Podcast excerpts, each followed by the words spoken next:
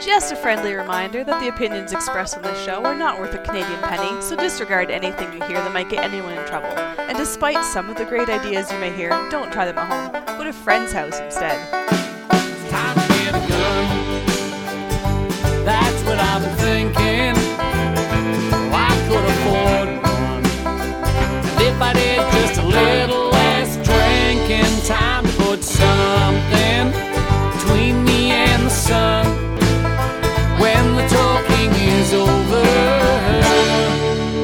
Time to get a gun.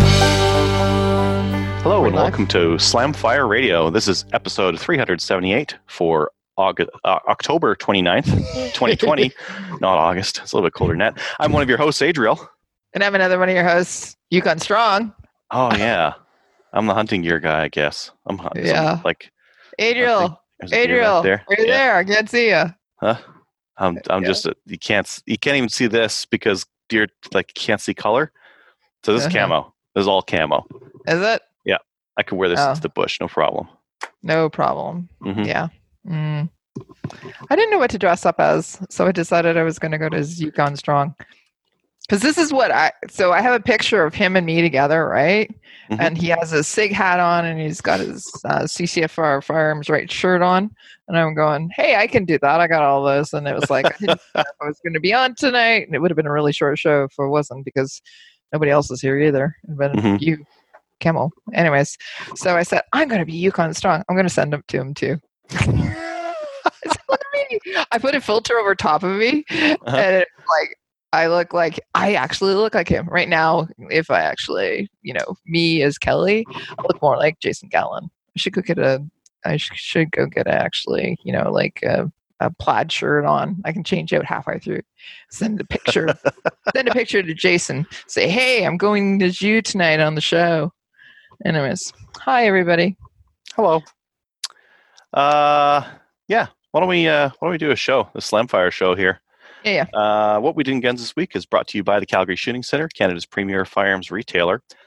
This week they have the Leupold Mark IV 6.5 to 20 on sale. So these are on clearance right now. How much? They are $2,800. But they're fancy. They're the Mark IV ERTs. Mm-hmm. So they're extended range tactical, and their first focal plane.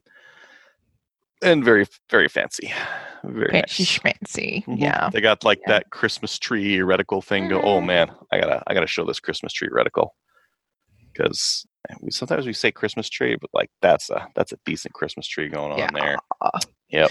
And we were talking about that on the weekend. So when you have something like that, it's actually, you can use it when you do the 45 degrees, canted, different things like that. Because when you're starting to do PRS, and you got to shoot off a barrier that has the cuts and holdovers and different things like that, that'd be awesome for that. Mm-hmm. Just saying. Yep. I didn't think about shooting on a 45 degree with PRS, and I guess that you would have to combine the ballistics and the holdover, and you betcha. That gets weird. Yeah, it is weird, and it's stressful, but it's fun. You should do it. I could just shoot a deer like that. I could just angle my gun and shoot at a deer with it. Yeah, yeah, I could do that. But why would you? I probably won't. No, I know. No. Anyways. Yeah. So what did you get up to this week in guns? Well, so on the weekend, this past weekend, last Thursday night, I was packing up and getting ready to go to London. I went to London, Ontario on Friday afternoon, drove in, had a drive through Toronto, which was so much fun. I got to London about 9 o'clock at night. 10 o'clock at night, somewhere around there. Anyways, for Maple Seed last weekend. So it was at Kremlin's Sportsman's Association. So Rick Woods is our contact at the range. I just wanted to say thank you to him. I'm going to give him a shout out later anyways. But saw him. We got up at 6:30 in the morning to set up. So we went to the range, and we had a couple of, we didn't have that many instructors on Saturday because there was also a CRPS match that was going on at the same time. Bad planning on my part. Anyway, So got up at 6:30 or got there for 6:30, set up in the dark. But Rick was fantastic. He actually had a generator there and we had lights, and first range ever that I went to that had a burn barrel that was going in the middle of the range. It was a little cold. Not as cold as you though. I put on the layers. I had five layers on, but it was still impressive. 14 degrees in the afternoon. So, yeah, I don't think it was as cold as you have been. So, and we had a great day. We had one relatively new IIT. We had Greg Weiss came down as well from Ottawa. So that was a long trek for him. But he was our senior IIT, and he did a really, really good job. So we had we also had a brand new IIT too, Dave S. Great day, lots of fun. We had some excellent shooters. We had 6 riflemen, by the way. That means you have more riflemen than I do this year. Just hold on, I'm not done yet. Anyways, Ken Thiessen also came out. Wanted to say hi to him. He's one of my absolute favorite people in the world. He's such a nice man. And we were talking about the fundamentals of marksmanship and coming out and doing it, and, you know, doing the maple seed at 25 meters. And, you know, you don't have to calculate ballistics and you don't have to calculate windage. And then I said, but if you want to do something that you want to do that with, go and see him. He runs the courses. So Ken Thiessen is actually the general manager at Bullseye London. They've changed their name recently. What is it again? Bullseye North. Yeah, Bullseye North. So both him and Rick Woods shoot or actually work out of there. And yeah, it's always really, really good to see Ken. Ken's actually a sponsored PRS shooter, long distance F-class shooter, and he is a good shooter. Anyways, he was one of the ones that actually became a rifleman on Saturday. And then on Sunday, we also had another event at Kremlin. This one was the Canadian University Shooting Federation. It's the last event for them for the year. We had a couple of university students on the line, but we also had Emily Brown, who is the provincial as well as national champion for trap on the line, and as well as her partner, who is also, you know, he's a provincial national champion as well. And we were talking about it, and she said it's very, very, very challenging because shooting rifle is total opposite of shooting trap, right? Mm-hmm. Well, especially like marksmanship focused rifle like this. Correct. Yeah. So, and it was funny because I could relate to her because she was saying, I can always see the people who shoot rifle when they come out to shoot clays, right? Because they're falling. And I'm going, yeah, that's me. And I said, I've had to literally beat it out of myself. Don't watch the end of the barrel. Watch the clay. And so it's the total opposite. She was amazing. She stuck through everything. She was determined. She was going to be successful.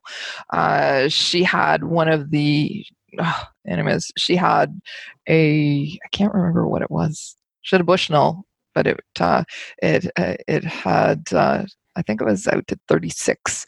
Anyways, magnification. Oh. Plus, it also had with the it was just. It was a little bit fancy scope. It was very fancy. Everything first class. Everything was first class. So we fit the rifle to her, and I made some recommendations for it. We also had, as I said, we had a couple of university shooters on the line. Plus, we also filled out the line with people from the club as well. We could have actually had another event and filled it. There was people that kept coming in. They had some people doing muzzleloaders. Right beside us. It was a little noisy. But they came over and they had a chat. We kept having people come in, see what we were doing, and they were really excited about it. We had the club president. Club president participated on a Saturday, and he just thought it was like the cat's meow, and he wants us there all the time now. And what else? Yeah, it was a really, really good day. We had, so remember I said we had 6 riflemen on the Saturday. We had 5 more on the Sunday, and 2 were women. So we had 2, and we had the high score for also on the Sunday was a woman. She shot a 237. Her boyfriend just barely made it, but also I'm going, it's going to be an interesting ride home. Yeah. And then we had another couple on Saturday. It's both the husband and wife, and they both became riflemen as well. And fantastic. They don't actually shoot rifle. They shoot trap and skeet too. So it was kind of interesting. That was really interesting. We had a couple of youth shooters as well. It was just a really, really, really good weekend. And on the Sunday, we had so many IITs that it was almost like we were tripping over each other. But it was still fun. And everybody got a chance to try out new points of instruction. And they did so great with them too. And it was really, really good. I really enjoyed it. It was probably one of my most favorite. I keep saying that every time we have an event, I say, it's one of my most favorite. But it is, so I don't know. Have you ever met Rick? Oh yeah. You've met Rick. Rick Woods. Yeah. You met him. I'm pretty sure. Yeah. Yeah. Yeah. Anyways. So his wife, Jess, she is somebody who's also a shooter as well. And she used to go down to the courses down in Rustic Irish, and she's been to the charity shoots and all that. But, anyways, that was before they got married and I had kids, but just stopped by with the kids and it was really, really great to see her. And we were talking and the decision is next time we're there, she's going to actually shoot and Rick will watch the kids. So it was really fun to see her, and she keeps getting more and more beautiful, and it's just, I missed her a lot. So it was great for her to be able to stop by. But yeah, anyways, Rick, I just love him to death. He's the guy that actually taught me my handgun fundamental course, and also the active killer defense as well. So he's very active. And I would have been on the show when we interviewed him then. Yeah. Yeah. Yeah. So I just love the guy. And what else? That's about it, I guess. And then I obviously. On Wednesday nights, we're back at the Trap and Ski Club in Kingston.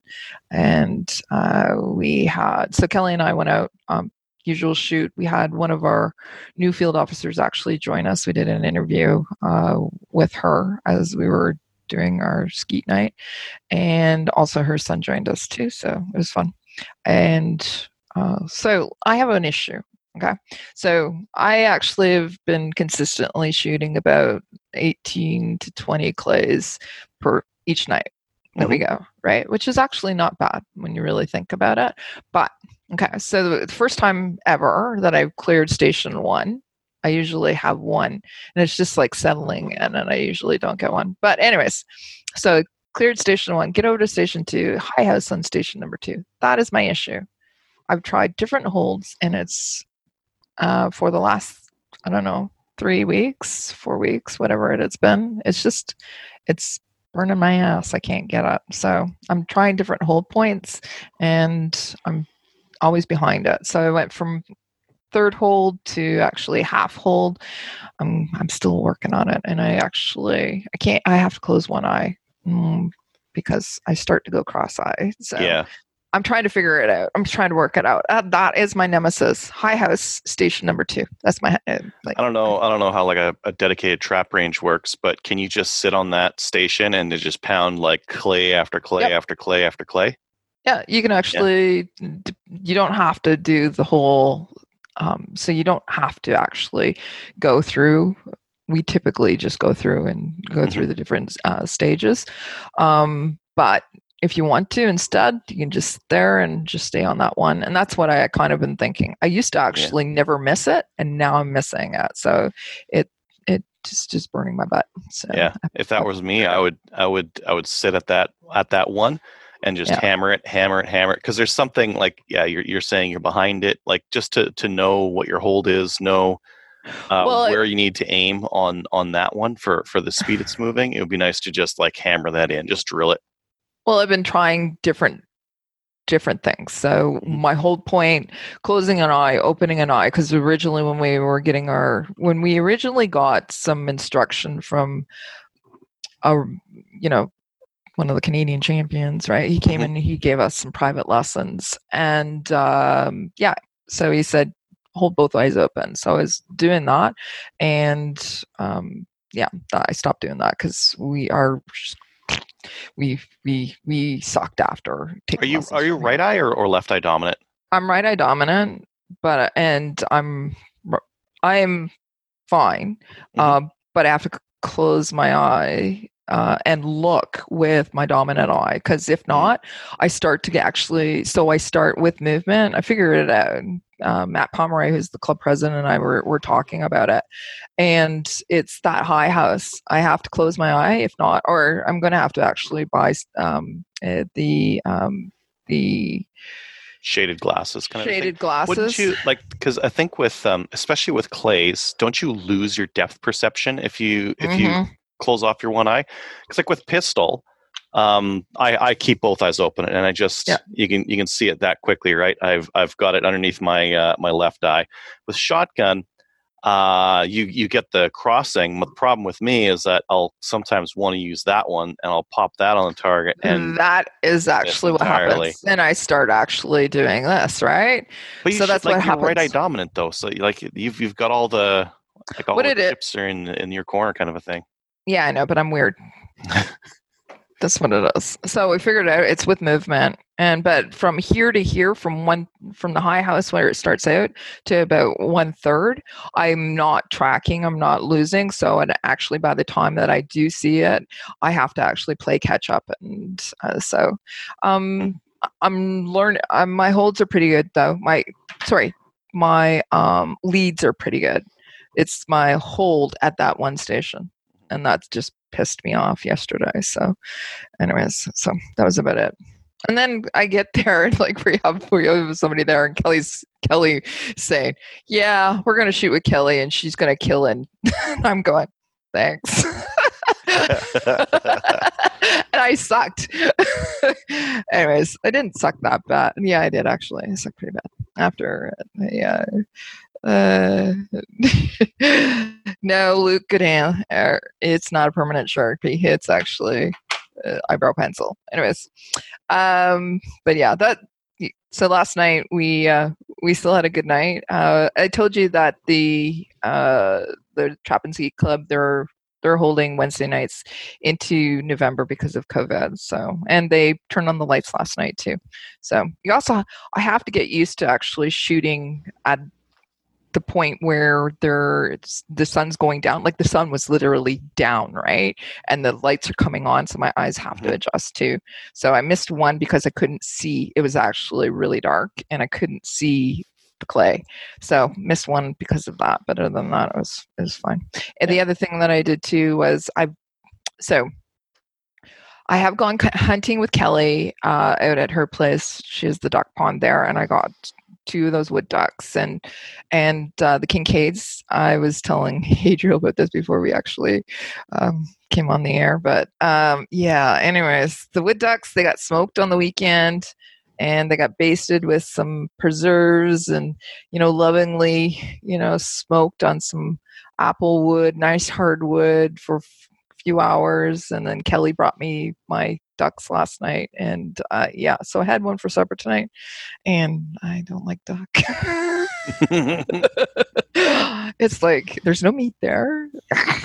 And I don't like duck. You gotta, like wild game, you gotta cook carefully, because the wildness of the meat it can turn you off of wild meat. That's why, like with duck and that kind of thing, a lot of people will make jerky out of it.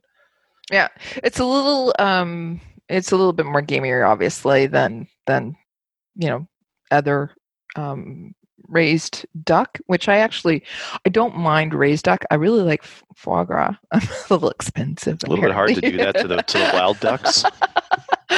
Yeah, I force feed them here, but. Mm-hmm.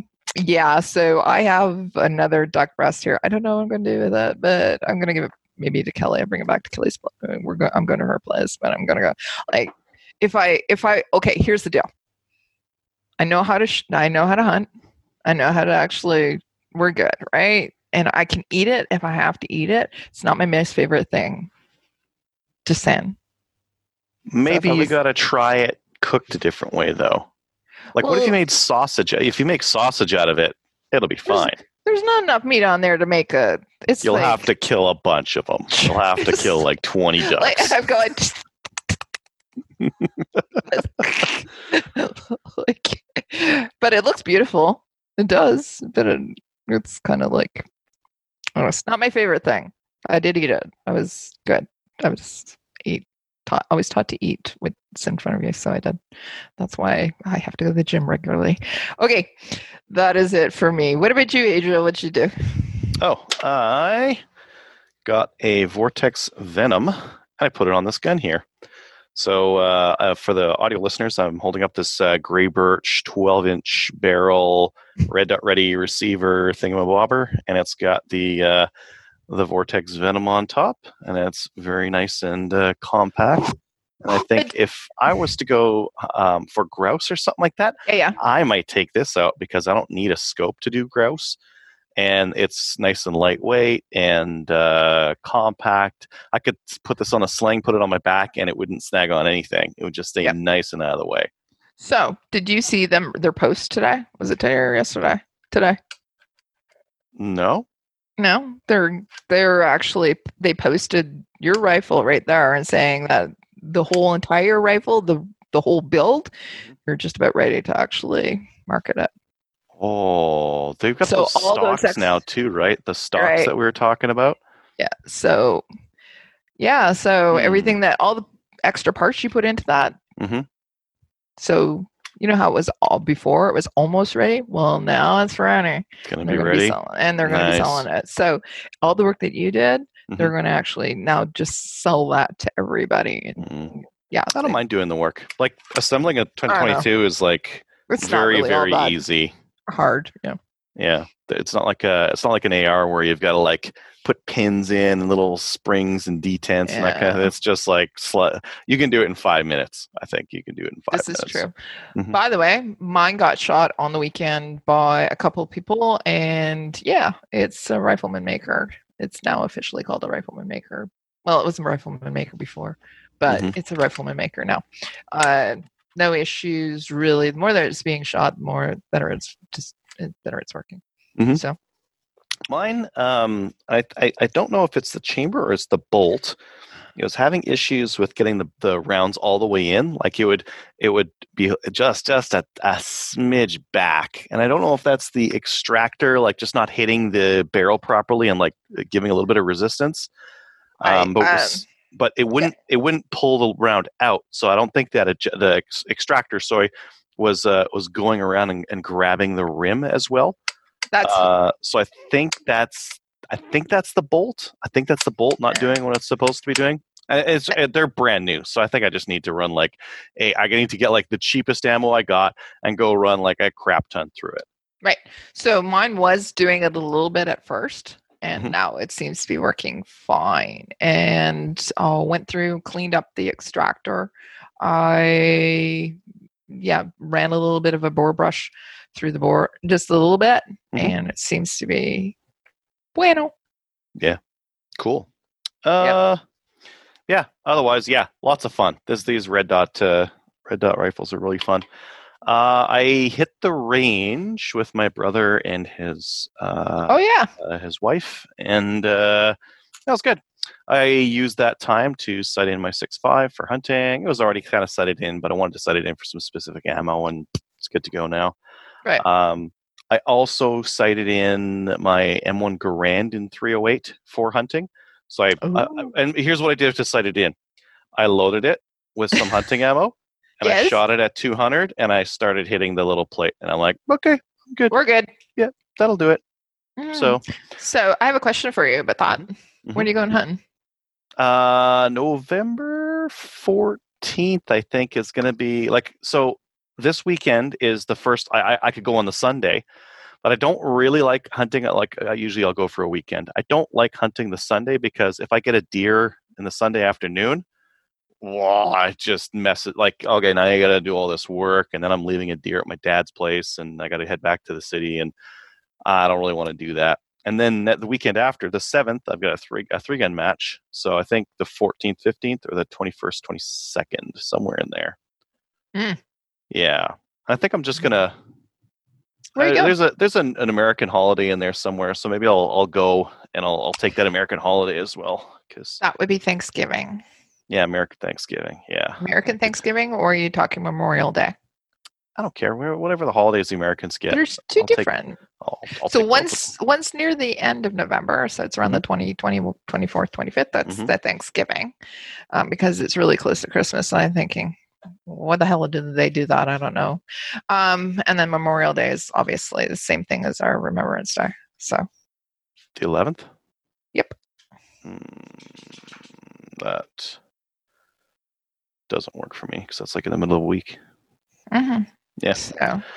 Yeah. So I was really happy to see the M1 working with my hunting ammo. Cool. Yeah, here in Alberta, our limitations on semi-autos are 5 rounds max, regardless if what the heck it is. 5 rounds for a semi-auto for big game, period. So what do you do for an M1 Grand? You get one of them 5-round end block clips. So I've got one of those in my order from Brownells that is going to come to my place sooner or later, I think. They mailed it fast enough, but what was the... It's at a facility in Canada. And what does that mean? I don't know. Because it's cross border, they don't tell you what's going on. It's it got to Canada, and then I don't know. It'll get delivered probably. So yeah, I hope it's not, because I did get a couple of 8-round end blocks in there. I hope that nothing stupid is happening with CBSA, because CBSA has been doing some dumb stuff with mag capacities. One of the guys on, I think it was on Reddit, was mentioning he had a 10-round Tika mag get seized at the border, and he had to dispute it. Yeah, he had to dispute hey guys, it's for bolt action rifle, so figure your stuff out. I hope just my shipment. Just let you know, CBSA. They don't know what the hell they're doing, right? They don't know the gun laws. I assume it's some paper pusher that doesn't just kind of knows stuff. I assume incompetence is part of the game. Yeah, it is. So we were talking about it on the weekend, and people were talking about how textiles were part of this as well, and their whole CBSA is holding things back right now. So I'm going, really? It's weird. But anyways, you were talking about, so it's someplace in Canada right now. Well, they say that it was received on the 25th, and the expected delivery is 1 to 12 days. But I guess that's pending CBSA taking a look. So I have no idea. It might be on its way to my place. It might be stuck in some CBSA officer's desk because it's got evil 8-round grand end blocks in there. Which, if you don't know, the 8-round end block clips are fine in Canada. It's got a specific exemption. Right. Do they know that? No. If it comes down to it, I will mod an end block clip to hold 5 only. You zip a couple cuts in there, you bend these 2 tines over, you get 5. Easy. Yeah.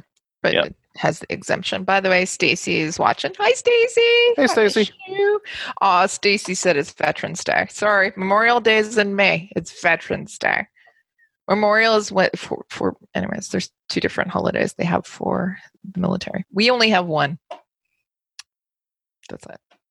I work mostly Canadian holidays, and they take off the American ones. Let's see. I sell into the US, so yeah. I go by their holiday schedule, not ours. And then I've got a 3-gun match, not this weekend, but the weekend after. I don't think I have anything planned this weekend. Oh, yes, I do. I'm going to do we have a range meeting on Friday, and I think that's it. That's it. So I'm waiting. I'm waiting on a order from Tenda, order from Wolverine, order from Brownells. Should get some of that stuff at some point, and. We'll talk about it on here. The Brownells one has a bunch of 10-22 charging handles. Oh, that's the other thing I've been working on. A huge article on building a custom 10-22 with here's where you buy all the stuff in Canada. Here's where you buy all the stuff in the U.S. Here's your options. Here's what they are. like itemized down, like just a big monster. Can you post that on our website and also on our? I have a website where I post this kind of stuff. I know. I could post a link to it. What you could do is you could post a link to it. Why don't you do that? Yeah. Anyways. Yeah. Did you see this? I got that in the mail too, along with my face mask that has CCFR. But I got my new tankard. I forgot to tell you about that. I'm gonna have lunch on it. But anyways, lunch. Sorry. Is lunch going to be whiskey? Is it going to be liquid lunch? Yeah. So, hopefully all that stuff comes in. And I don't think I have anything else. I think for 3-gun, like I was going to run like some silly guns, but I think I'll just run my regular stuff just because I haven't run it all that much this year, and I'd rather run like my purpose-built stuff for purpose-built competition. I was thinking about like maybe running an SKS. Maybe I'll run that dot 1911. But you're too competitive. You know what? Well, I am, but I just don't like shooting that dot really right now. I'd need to shoot it a lot more before I got to the point where I liked it. That's true. You were talking about that too. Yeah. Guests really liked it though. When I brought guests to the range and they shot that, and they're like, yeah, because you can. It's pull it up, dots there, pull the trigger. Your brother and his wife, they really liked it. Yeah, cool. They liked the dot gun. My brother's wife really liked this guy, and as well the one with the scope. She really liked that because she could like see the target, press the trigger, get some hits, and they were good hits, so. And that's how you engage people into shooting. People are saying people need to learn on hard sights. Hard sights, no, they need to actually be able to see the target and be able to know that they've hit it, and then they actually will be engaged, and then they'll keep coming back. Yep. Just saying. Yeah, we ran some iron sight, the GSG 1911, the 22, as well as the Tokarev. Oh, hello! Pretty snappy and like pretty bad, but they're both into like FPS shooters, like video games. Okay, never mind. Yeah. So I always try to bring out a couple of guns that are like in those kind of games, just so they can see how bad they are. Yeah. I think that's about it. Yeah, that's about it. Awesome. Yeah. Remember Jorgen from last week in his email? He's watching live. Oh, he found us. Hi. There you go. Yeah. Anyways, and people were talking about my beard and how my growth hormones are working out. So that's very nice. Full testosterone's really working. Yeah. So, anyways, I'm thinking. Mm-hmm. It's supposed to be our Halloween show.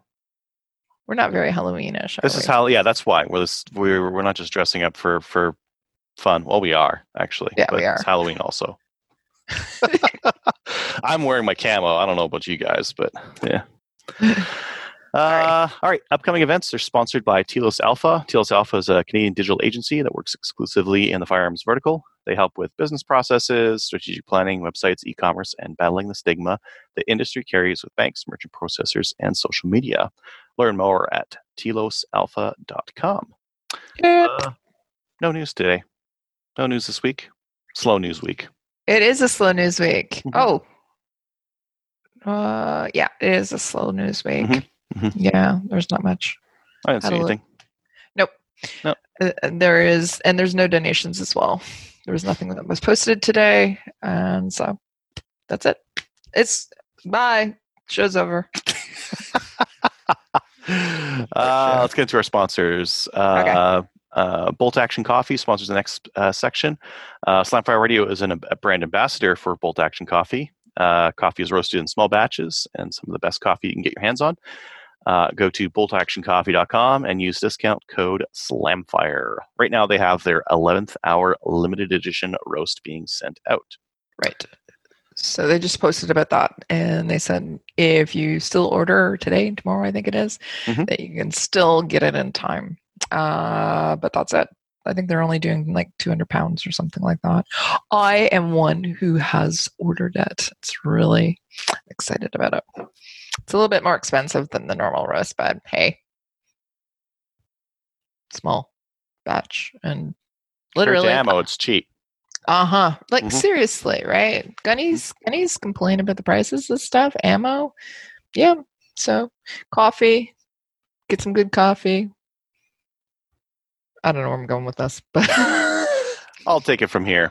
Let's see. Oh yeah, new gun stuff. So I'm gonna pull up a couple here. Let's start off with this one.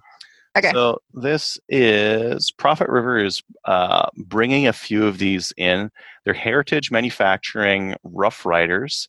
They're a revolver carbine, and they're $297. No, wait. They said it was going to be more.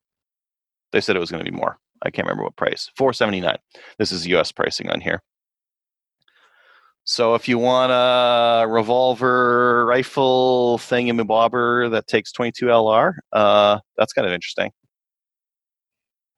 I'm not into any cowboy stuff, but I thought I'd bring it in because it looked Rough Riders really interesting.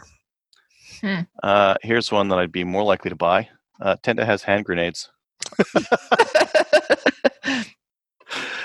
They've got inert copies made from genuine molds. So the mold is genuine, and they've wherever they bought them.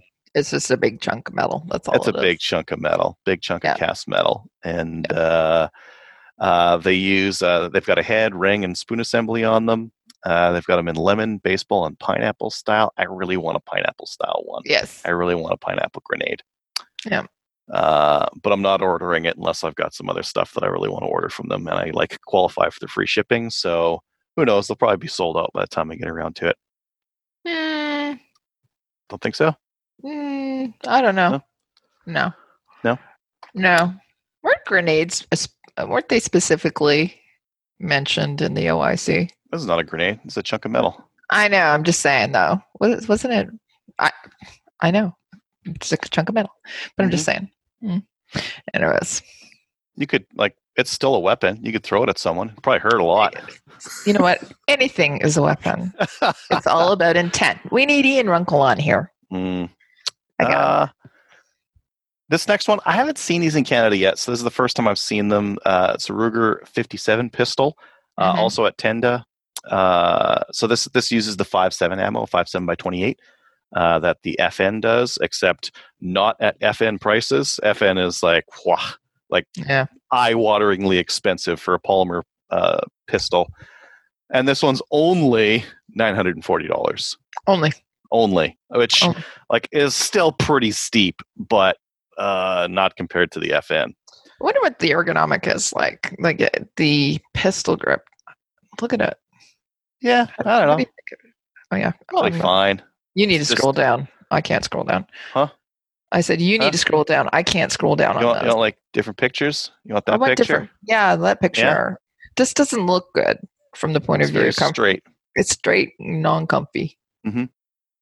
And it's if you don't if you think that 9mm is too cheap, and you're like, man, I wish I could have more expensive ammo that I just can't find anywhere.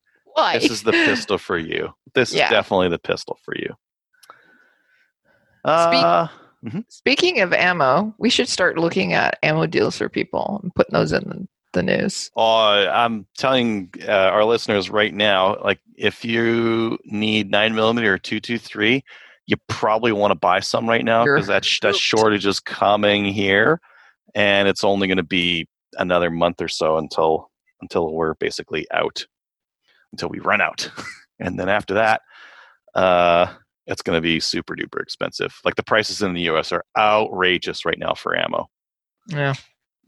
I saw I saw some stupid pricing for Thunderbolts down there for 22. I'm going, seriously? Stupid prices Thunderbolt. I know. Ugh. It's just horrible American pricing too. Twice the price it is here for Canadian and an American. It was just horrible. Anyways. Hey, speaking about Ken Thiessen and Bullseye North. Yeah. They've got the Churchill pump shotgun. It's 12 gauge, 15-inch barrel, and it comes with the shockwave grip. I think the bird's eye grip is really what that is. A bird's head. And not bird's eye, bird's head. And then the regular stock as well. These are on special for $229. Oh, it also comes with a scabbard too, so you can put it on like a holster. You can holster your shotgun and drive around with it in the back of your. walk around your property with this stupid long heavy shotgun like hanging off you. I mean, I guess you can't with your pistols, so you might as well do it with this stupid shotgun, right? Yeah. Yeah, those are kind of neat. That's really selling it, by the way. That's the stupid. It's $230 though, so it's like, yeah, you know, why not? Kind of pricing, right? It's not so expensive that you know you'll be disappointed if you can't use it, or you'll be disappointed if you only wear it around the property a couple times. It's $220. Yeah. What do you want? Who cares? Right? Who cares? Speaking about cheap stuff, this is the Spectre Ballistics has their WK-180C enhanced charging handle that probably won't snap off your bolt. So that's kind of neat because that's again been a problem that some of the owners have seen out of those WK-180s, specifically the screw-in style. The screw-in styles have been snapping, and this probably won't because I think it's just a bolt with like a 3D printed outside bit on it, like this knurled piece. I think it's just, I think that's just 3D printed. Yep. Really? So like a nice quality bolt and this piece around. Boom. Yeah. Okay. Which is kind of neat. And then the other thing to mention is that Black Friday's coming up. That's going to be November 27th. Yes. Okay. So maybe hang on to some shekels for that because there's going to be some sales on for Black Friday. If you're looking at Trigger, for example, like Trigger Tech usually does a screaming Black Friday deal. Like I got a trigger from them last year. I think it was like 170 or something like that for a Trigger Tech 3.5 pound trigger, which is And then there, you know, all the other retailers usually have sales. I can't imagine there's going to be any good sales on ammo, just because they don't have to have good sales on ammo because they don't have any. Yeah. So also, Russ was also talking about the fact that primers and other components are not going to be available too, because people are going to be hoarding that. Stop hoarding, or come and see me and let me come over, and you can load for me. I think that's what needs to happen, right? 9mm especially. 28 gauge. I'm looking for 28. Oh, 28 is really what you need done there. I know. Why? Adriel, why? You're going to have to, you should get some primers.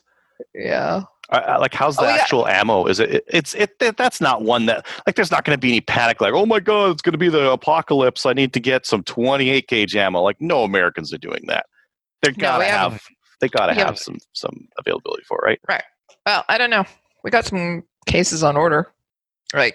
I split whatever was available with Kelly, and so we have a couple of cases on order, but that's it. But yeah, we'll see. Are you keeping your hulls? No, because I'm stupid. Yes. Yeah, you should keep your hulls. You know what? I'm gonna start keeping my hulls. Yeah, so that we can.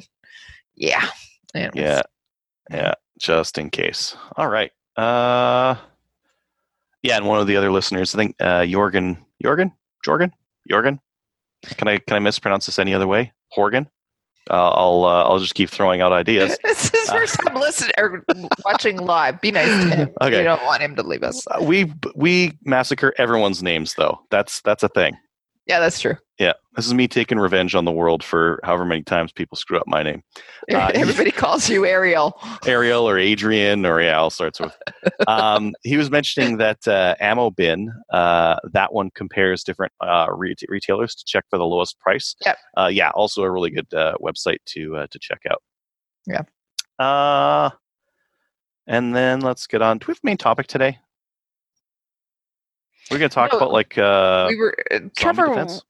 Trevor wanted us to talk about zombie defense. He was supposed to be here, but he's not. So, yeah, this is our annual Halloween topic is about basically zombie defense, or you know, monster defense, or ghost defense, or some type of defense. I think this year is actually, you know what, this year is we thought we were going to have a zombie apocalypse. So, well, you know what we should do? Instead we had the liberal apocalypse. But anyways, yes. We should get any live listeners that want to dial in and yeah. Why don't we do that? We said we were going to do it once a month, but let's do it for now because, you know, Matt and Dave couldn't be on tonight, and Trevor, he actually is doing things for school. So why don't we see if we can get some people on? And we have a bunch of people that are watching us live. So why don't we do that? Okay, one second. And while you're doing that, Chris. Chris said that the Ruger 57 is available in a number of places in Canada right now, and all the reviews that have come back so far have complained about the trigger. So, not sure what that... Trigger's not good? Yeah, so that's what he's saying. Feed the zombies, throw out the liberals too, feed the...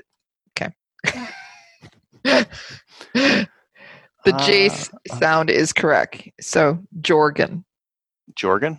Okay. Jorgen. Now we know. Mm-hmm. Now we know. Okay. I need a Canadian phone number, and then I'll be able to... Yes. So Mike H says the FN 5.7, also extremely ugly compared to the Ruger. Yeah. And it looks like a Caltech. All right. And no, I'm not pretending to be Trevor. Although, you know what? I could pretend to be Trevor. I look like Trevor tonight, too.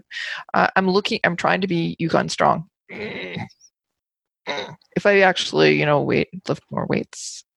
Anyways, but then I could be Yukon Strong. But, or they said if I was trying to be Trevor, I should be more grumpier. So I don't like the listeners. I hate you. Is that working? No. That's what he says. Yeah. All right. No, but this is actually kind of scary, and I want to wipe this off because it's not working for me. I put some dial-in notes into the Facebook group there. So again, our topic is, if you haven't been on for previous years, we talk about what firearm we would use for zombie defense and why. Typically, like we've talked about, like 10-22s, 22s, that kind of thing, because you need a 22.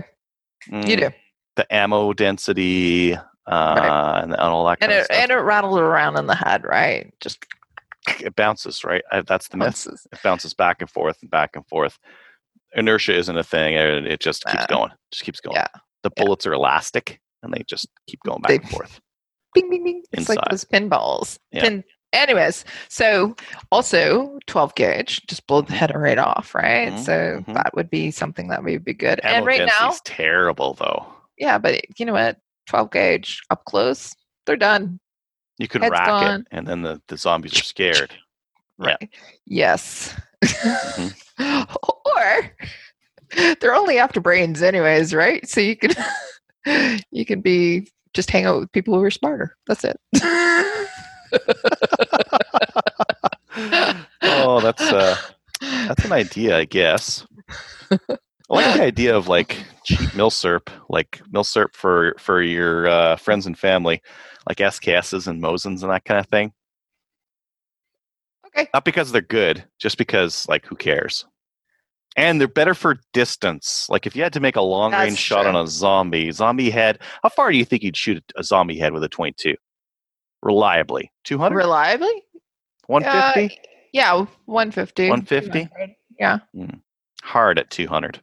Yeah. I guess a 22 could be suppressed better, though. So if you got like a suppressed 22 and you're shooting from like 200, like who knows where that's going, right? We can't have suppressors here in Canada. The zombie apocalypse, there's no rules. There's no rules. Everything's we're going to go. So here's the deal. So with the zombie apocalypse, we're going to be on the roof of the Costco. Because, right? It's the best place ever. Because there's lots of food. There's camping equipment. There's all kinds of... And it's almost right across the street from me anyways. So we'll go there. And then we'll bring all the ammo. And all the guns. But yeah, 22s. And then shotguns are a little bit more closer. Although I don't have any ammo for the 28. Fuck it. That's it. All right. What else is everybody actually going to be shooting? How about a 358 Winchester and lever action? 1-4 by 20 scope, shooting 158 XTPs out of reformed 308 brass. That's a big old bullet. That's got some stank on it. Easy to keep topped up because you can just keep loading it, side loading, keep it hot. Yep, keep it topped up. I like that idea. Magazine capacity, not great. And there's no way to top it up real quickly. Mind you, like if you ran like mags and like a chest rig or something like that, you're going to run out of those things eventually as well, right? So maybe it is like maybe something that's like slow to feed and that kind of thing would work. Ooh, flamethrower. Chris says flamethrower. I was just going to say, get it with the flamethrower. Have to have gas though, gasoline. So and again, you want to use gas for other stuff too, right? Right. So you want to actually go to a Costco that has a gas station. So you can keep topping up. Yes. So, flamethrower. Chris, you're a smart man. You really, really are. Jorgen's saying like with the wider bullet, easier to hit the brainstem. It's a zombie. Maybe they're the kind of zombies where it's like the anywhere in here, it's like it's got to be the brainstem. Then maybe you got to hit that part. The rest of it's like rotted away. Could be.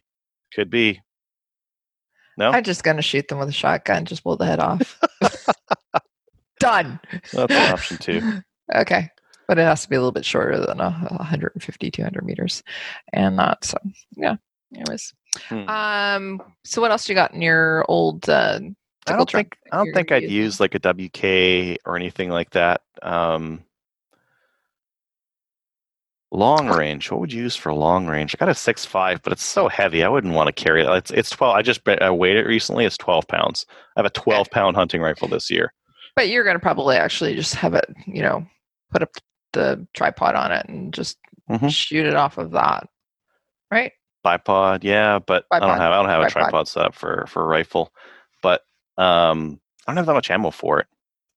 Yeah. I'd run out of ammo very quickly. Now, the M1 Garand, I got like 10 end block clips or so, all fully loaded. Like that would be okay. Yeah. I would use that. Totally use that. It'd be nice if you can get your other ones though across the border. My other which ones? Oh yeah, my other end block clips. Yeah. Yes, so you can load those up too. Actually, we're all wrong. A GSG 16 with 100-round drum mags just loaded right up. Just like 3-4 of those drum mags for like sustained rate of fire. Barrel's not going to get up like melting hot. You'll still be able to have some accuracy with that. You could full just auto, crank on one of those. Yeah, full auto 22 mag. Yeah, hollow points with drum mags. That's from Cole. Tannerite. Okay. Tannerite. What are we going to do? Shoot him with... I mean, that's for like when you get past the initial like scary zombie part and you get closer to like zombie land, like now we're doing tricks kind of a part. Going for like kill of the day kind of a thing, kill of the year. That's when you get the Tannerite out. Yeah, that's true. Oh, yeah. I totally forgot. If it's a zombie apocalypse, Kurt's just mentioned here. I just forgot. You just take the AR-15 out. No rules. What? I completely forgot about this. No rules. Yes, the AR-15 comes out. Oh. Yeah. Heck with any of my other ideas. We're not doing that. Those are all terrible ideas. If the shit is hitting the fan, we are actually taking everything out of the safe. Yeah. Yeah. And we're taking, we're cutting all the locks off. Nobody cares. The drill comes out. The drill? What are you doing with the drill? Some of my magazines are Canadian limited. Oh, God, and can be Canadian unlimited in 5 seconds. Right. Yeah. So the RCMP that are listening, this is for the zombie apocalypse. We are not currently doing this. This is not inciting or uttering threats or I don't know what are the other things that like get you in trouble. None of them. What about a 1022 Gatling conversion cat? For like volume of fire, yeah, definitely. Yeah. Notice that we're really, really focusing though on like 22s. but that's because they're like light and you can keep them fed. And we can actually put all kinds of ammo in our pockets and just... I could get like a duffel bag and put like 5,000 rounds of 22 in there and I could carry it. I cannot do this with any, like, I cannot put 5,000 rounds of 223 in a duffel bag and carry it. That's right. Too heavy. Okay. Too heavy. Mm-hmm. And if you're down in the U.S., by the way, Costco again, they sell ammo. Just saying. Mm-hmm. Mm-hmm. I feel like Costco would be a hot spot. Highly contested. I would want like a quiet spot. The top of somewhere with a real decent roof on it. That's hard to get up to. Mm. Or like farmland. Farmland, maybe. Yeah. I don't know. Yeah, definitely farmland. So if it's not zombie apocalypse, what if it's actually like monster? Monster? What kind of monster? Last year we did like all of them. We went through like vampire and I don't think we talked Frankenstein. That would be an interesting one. Okay, let's do Frankenstein. Because like I feel like he would keep ticking. You would have to put some damage in. Right? Yep, already dead. So he's not... How did they kill him in the movies? I think it was fire. He's afraid of fire. He's afraid of fire. So the flamethrower gets a big up right there. Yep. Mm-hmm. Or a short-barreled AR. Or an M44 Mosin. Mm-hmm. Right. Something that like really throws the fire when you shoot it. Yep. Mm-hmm. 375 and up. Yeah, some big like shoulder busters. Maybe some slugs. I feel like slugs would slow them up. Buckshot would probably do some really good damage. Dangerous game calibers. I don't have any of those though. I don't have anything that's like big bad other than slugs. That's about as big and bad as my stuff gets. Well, we can make friends though. Mm-hmm. Okay. So if something does happen, people can come over. They have to prove what they have, how much they have, and also bring some toilet paper, right? Yes. They'll all get an assignment. One guy is like, you're the toilet paper dude. And this other lady, she's going to be like, you got to bring your sewing kit because like our clothes are going to fall apart eventually. We're going to need to like fix stuff and like patch stuff. And, sewing kit's dual purpose though. You can actually sew somebody up if they're injured or you can actually mend clothing. Yep. I can sew up someone's like cut, but I won't look very good. And I can't run a sewing machine very well either. I've just recently tried running it again, and I'm just bad at it. I remember home ec as a high schooler, and it was easy, and now it is very, very hard. And I suck, and I'm stupid. I don't know how to run a sewing machine. So I need someone to run a sewing machine. I think that's a very critical part of this. What if there's no power? You just need needle and thread. It's got the crank on the side. You can just crank that thing. Hook it up to a belt and like, I don't know, have someone like do the thing. I don't know how sewing machines work. Hook it up to a bike. Oh yeah, hook it up to a bike. There we go. Yeah. Start saying werewolves. Oh, that's tough. Werewolves we already talked about though. It'd be like the silver bullet, right? You need a silver bullet. Okay, so you need something that's easily castable then. 38. Correct. 38. Yeah. I would do 38 every day because that's super easy to cast for and super easy to reload for. And see, werewolves are the same thing as if you're going out to shoot coyotes or wolves, basically. Correct? Yes? Same caliber, just casting. I feel like werewolves are big and you'd see them coming. And you could, like, with coyotes, you got to, like, take your shot at distance or, like, be sneaky with them. I think with werewolves, they'd be, like, big and loud. You could just, like, hammer them with whatever. Revolver at 38 as the defense. That's, like, they're too close at that point.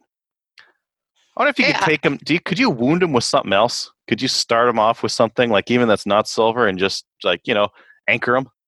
Yeah. Also, like, go for that shoulder shot and, like, anchor them there and come up with the revolver with the special silver bullets. Because you wouldn't want to like throw silver down range just to kind of slow like when you're too far away from them. I'm not thinking that I would really want to wait until they're actually within range so that I can shoot them with a revolver. But wouldn't you just like use whatever like long gun you got hanging around, just like shoot to wound and then get in there with your revolver for the final coup de grace with the silver bullets? McGraw. How much silver do you have around your house that you could remelt into bullets for whatever gun you're going to be reloading for? Well, we don't really need those forks and knives anyways, do we? No. I don't have any silver forks and knives. Mine are all stainless steel. I don't even think I have any silver stuff in my house. I'm going to be hard up for silver. I'm going to like savor that, like keep that stuff on. I'll use my other stuff for getting close. Yeah. Yeah. I don't have a lot of silver. Great. There's a risk. Neighbors. This is a deficiency for survival in case of werewolves. You'll have to fix this deficiency. You need to go to Costco. They have silver jewelry. All right. So then we're talking about people who are vampires. Vampires need a wooden stake through the heart. So Jorgen was talking about launching it out of a 12-gauge blank. I guess. You could get one of them golf ball launchers for your AR and just stick like a... Maybe like you could make like a sabo for the stake. Oh, that would get some velocity going. Yeah, yeah, and it would handle the size. Mm-hmm. Mm-hmm. Those are fun, by the way, to play with. Mm-hmm. Yeah, not that would do it. The golf ball launcher, not launching stakes. Although this could be a new sport. Could, yeah. And there's a bunch of other stuff around vampires. Like, can't you use like holy bullets and that kind of thing? Can't you just splash some holy water on some stuff? Holy water that burns them. Same okay, thing with, but like put that into the hollow point, freeze it, and then shoot it. It's probably not going to hang on. It's probably not going to stick on the bullet. No, some other idea.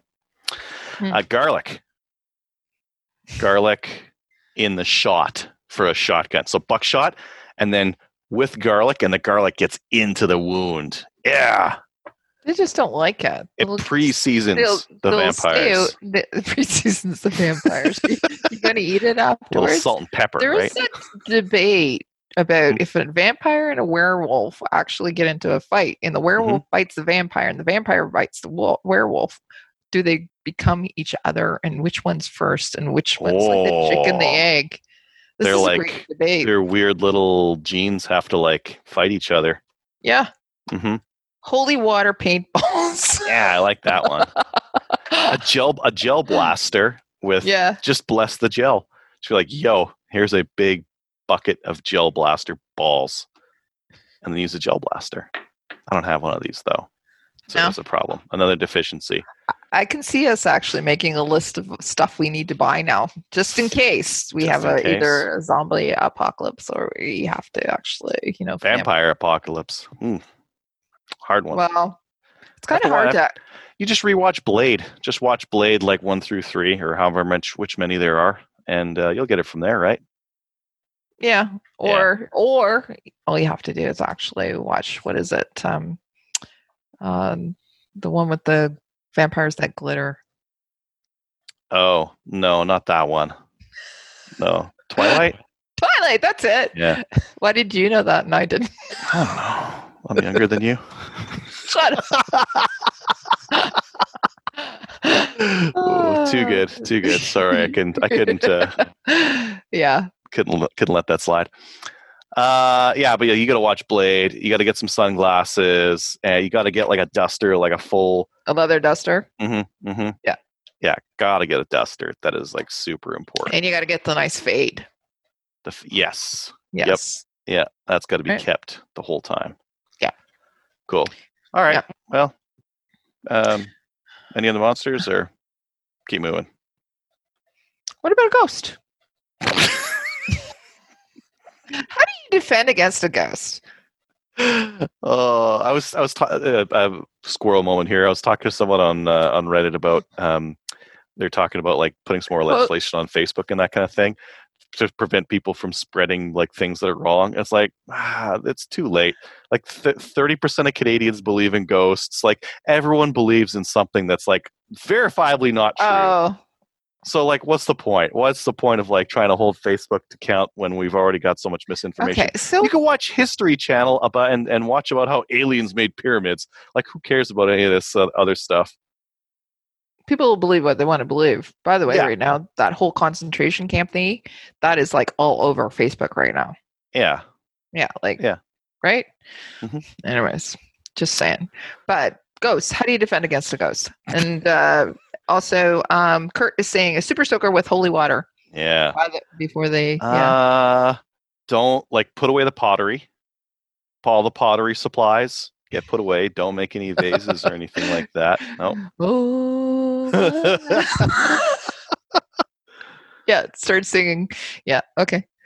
I don't think there's like a proper firearm you can use against ghosts, though. No, there isn't. I don't really think so. Electricity, I think, and plasma. So have like some glass bowls and like matches and the microwave ready there.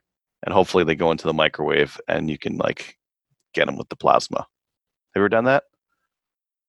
No. You can like light a match and like put it under a cup and then put it in the microwave. Make some plasma. What? Yeah, you can make plasma in your microwave. Oh. It's cool. Okay. No. Mm-hmm. I didn't do that. No, I've never done that. I'm just thinking about it. As you were talking about that, I was thinking about it, and I'm thinking about the the Ghostbusters and not crossing streams and all that. Mm-hmm. Mm-hmm. Yeah, I'm trying to figure out how to make one of those ectoplasma. Ectoplasm. Yeah. Mm-hmm. You could just use it in 1911 because it was made by the gun god John M. Browning, right? John Moses Browning. Yeah. Yeah. 1911. Okay.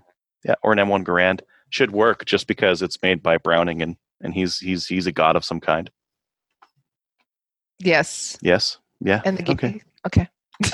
rock salt 12 gauge salt shot. Yeah, salt can do something, right? If it's in a circle, or you make a circle in the ghost about yay big, you probably want like a cylinder bore. Mm-hmm. Yes. Mm-hmm. Mm-hmm. Yeah. Well, we just sit down and have a Ouija board. This is Supernatural 101. Okay. You guys were supposed to come on and tell us all about this. We're just learning. Yeah, yeah. People are just. We've been doing it 3 years in a row, but like this is, we're still amateurs at it. We haven't had to test it out. That's why. Well, yet, yeah, it hasn't gone full on. Although this year, as I said, was the closest it's come. People were freaking out in March, right? They were thinking that the zombie apocalypse was coming. Mm-hmm. So, yeah, time to go in the woods with the SKS. Yeah, yeah, and you're absolutely right. If something does happen, yeah, the air's coming out. Breaking out the little, yeah, we're going to be breaking out some 223 ammo. I think so. It just makes it easy. You can hunt with a 223 too. Yeah, I mean, it's not the best for it, but it'll do. Mm-mm. It'll do. It'll be fine. All right, let's keep moving on with the show here. Aight. Listener, actually, hey, you want to do? No. People bought in Cabela's. Oh, do you have that ready? Kinda, sorta, yes. Why not? Okay. Yeah, cool. Yeah. Let's do that. Let's chat about that. This is. I'm gonna be just lazy. I'm just not gonna bother looking at. I've got like hunting gear guys stuff and listener purchase stuff. I'm just gonna like talk about them both. Nikon Pro Staff 7 binoculars. Let's see here. What's this other one? Okay, before you actually go, Chris W. wins it. He says, for the invasion of doctors against guns, face masks off and speaking moistly. Speaking moistly. I can do that. That is like the best thing ever. Thanks, Chris. Nice. What else we got here? Hot Shot Blaze Toque, Nikon Pro Staff 1000 rangefinder, Redhead Youth polyester safety vest. I've got one of those. And a full feature fleece vest. Looks like someone was buying some stuff for their kids. Hunting. Yeah. Taking their kids hunting. Hunting season's coming up. Yay. Take your kids. Slamfire stuff. Vortex Diamondback HP 1-inch rifle scope and a master lock combination lock. Yeah. By the way, I have... So if anybody is looking at locks, make sure that... Best thing ever is to actually just do combo locks, and you just need combo because you're not going to forget your keys. Yes, Get combo locks. Combo locks are the best. Combo locks. Combo trigger, combo cable for your case. Locks. Yeah, because the cable is useful for more than just that case. Whereas if you get like a regular like clasp lock, they don't fit on some of the bigger cases. The cable locks work on everything. Exactly. Mm-hmm. The other thing is, just get the combo locks. Do it for every single one, the same combo, so you don't have to. You're not forgetting stuff. It's so much easier than going to the range and then having to come back and get your keys because you forgot them. So just do that. Did you actually see Ian Wrinkle's video about zip ties? Yeah. That's a good video for people to look at. Legal trigger locks because there's no key. That doesn't matter what you do. You needs to have a key. He was saying that you could like screw it into a box and like cover it in concrete. But that isn't safe storage because it doesn't have a lock on it that you can open with a key. Which is interesting because I've had firearms shipped to me and by the retailers with zip locks on them. And but in shipping, that's incorrect. Different. That's different in shipping. Okay. Because it's just a box. It's a Schrodinger's box, oh mystery, until you open it up. It's like, I don't know what's in this box. Oh, it's a handgun. Okay, cool. You don't even need a zip tie on it. Look at that. It's a handgun. Mm-hmm. That's what was sitting like, resting next to my door here. Ah, neat. Okay. What else we got here? A Ruger 1022 in charcoal with some CCI Velociter ammo and some Barnall rifle ammo. Not bad. We inverse the 1022s. Oh, there's another 1022. Another 1022 and some Lunker Hunt swim bait and a Cabela's heavy duty grinder. Oh, I wonder what they're doing with the grinder. Grinding meat? I'm wondering what meat. By the way, I grind deer meat. I usually do a bunch of ground, like the crappier meats, like the front legs and that kind of thing. They're all stringy, so I just like grind it. And then you can make sausage, or you can make jerky. I like the extruded jerky because it's easy to mix and get real consistent, and then it takes a lot less time to dry. So when you use like a big, like it looks like a caulking gun. It's like a big jerky gun. Just pop it all onto the grill, and people like eating those too because they're not like tough because it's ground meat. Yeah. Next person got a bunch of Federal Black Cloud steel shot shells. So they're going to go duck hunting. Doesn't say what kind it is, so duck or goose hunting. Couple more here.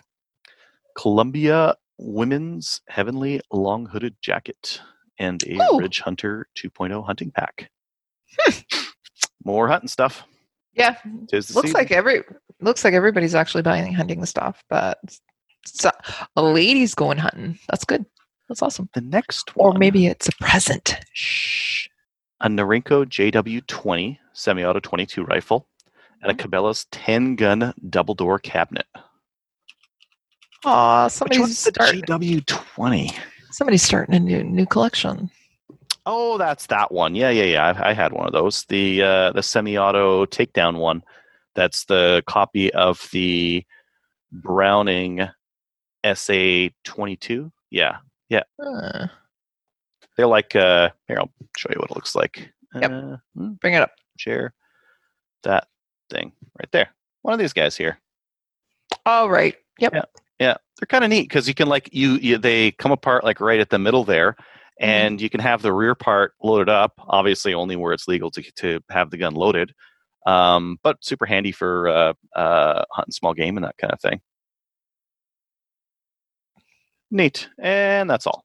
That's it. Like a couple weeks worth. I don't know. I just grabbed like a big chunk of time. And all right. Thanks, guys, for ordering and supporting us. But also, it's interesting to see what people...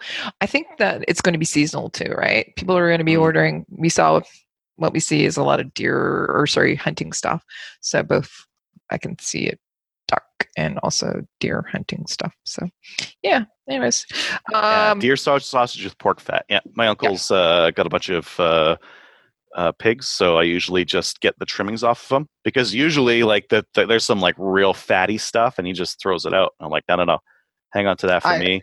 I use deer. Full 100% pork fat ground up with deer for sausage or whatever you're going to do for sausage. What's your ratio?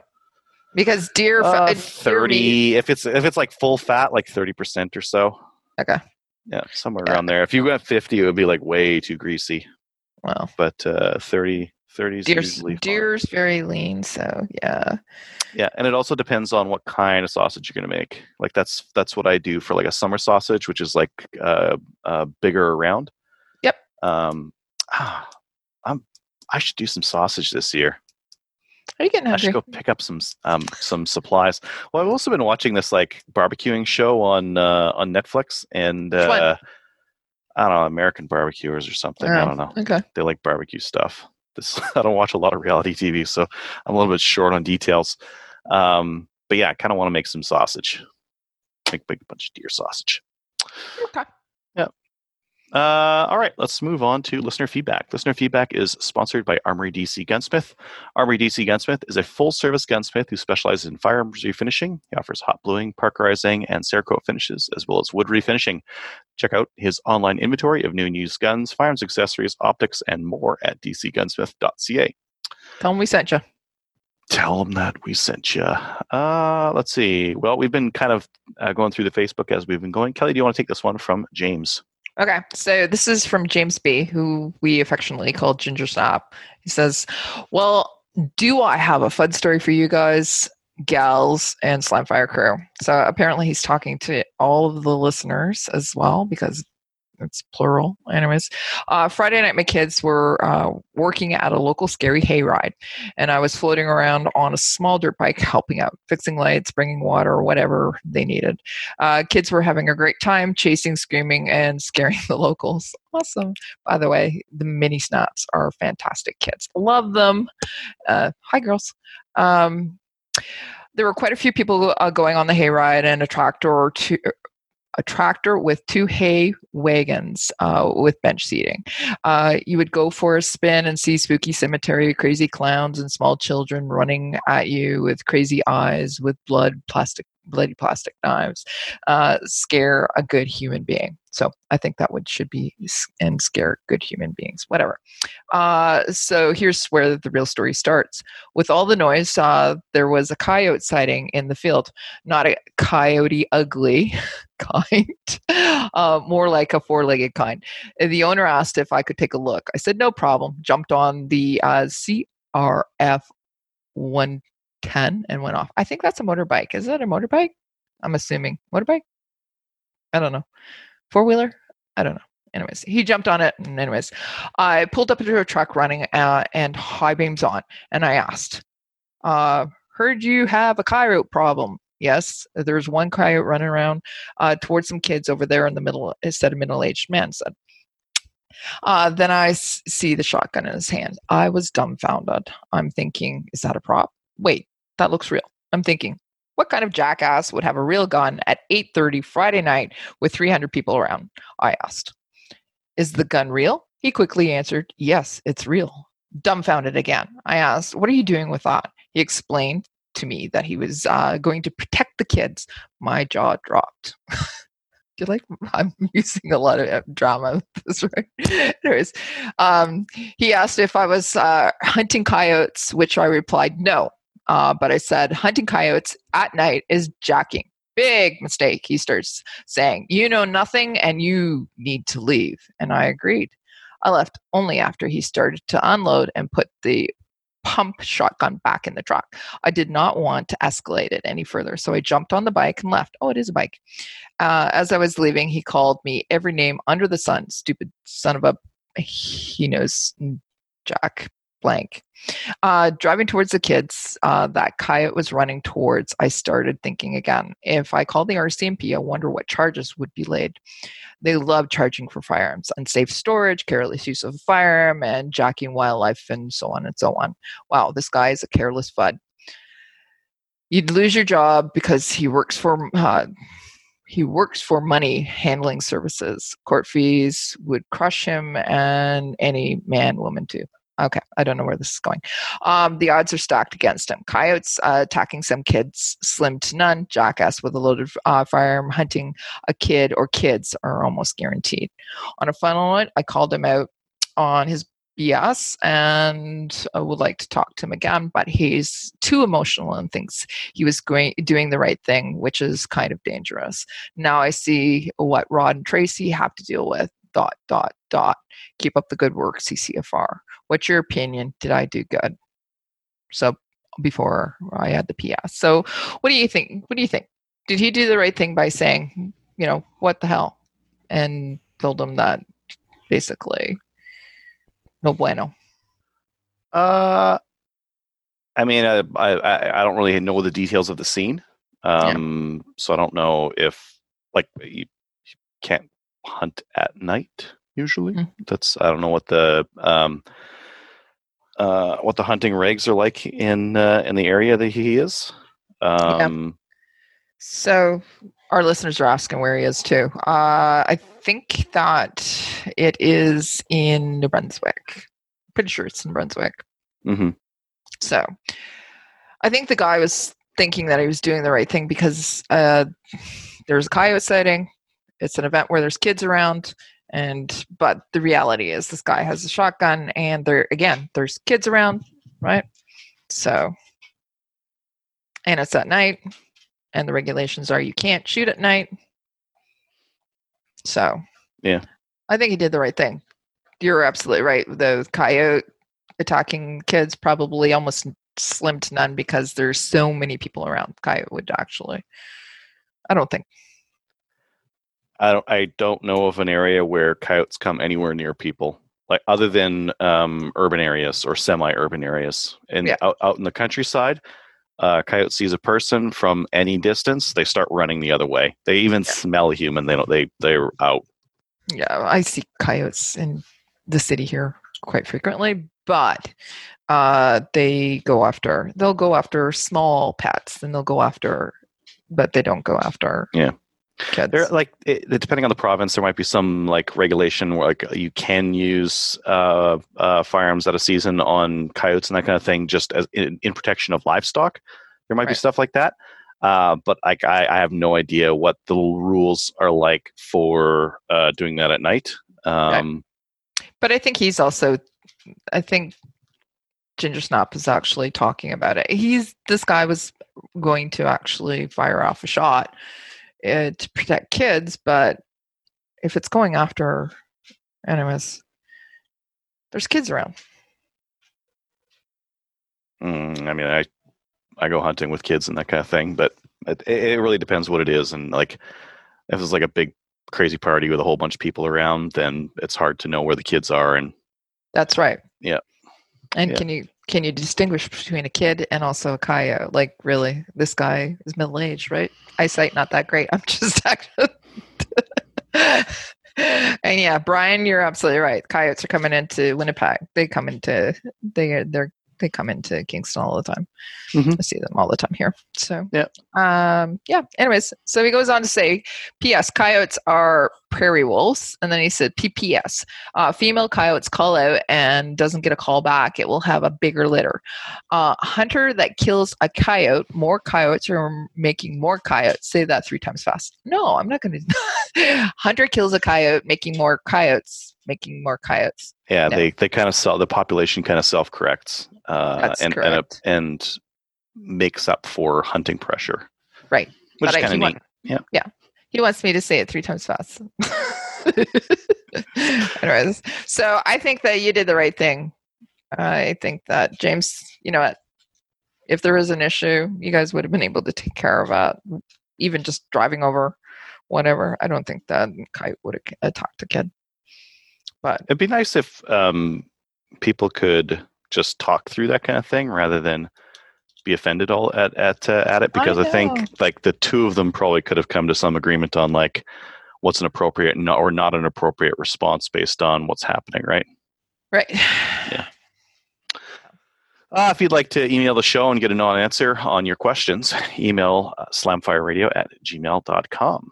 Patreon supporters, if you want to help support the show, head on over to patreon.com, find us there, and you can voluntarily help us. Otherwise, if you're buying some hunting stuff from Cabela's and you're going to buy it anyways, just buy it online. You can do like the in-store pickup thing, or you can do the online delivery thing.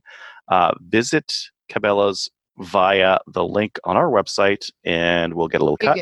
We get credit. Yeah.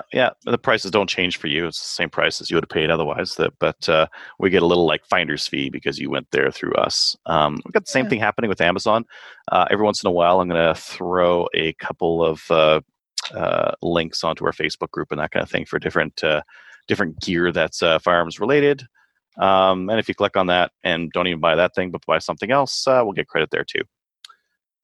Shout-outs, Kelly. I have a shout-out for Rick Woods. Just want to say thank you. He listens too. So thank you for helping coordinate, set up, and be my point of contact and being there really early in the morning and starting fires for us. Those fires were started in burn bins, by the way, not actual fires out of control, whatever. So I wanted to say thank you again. And it was so great to see you, so great to see Jess, the kids.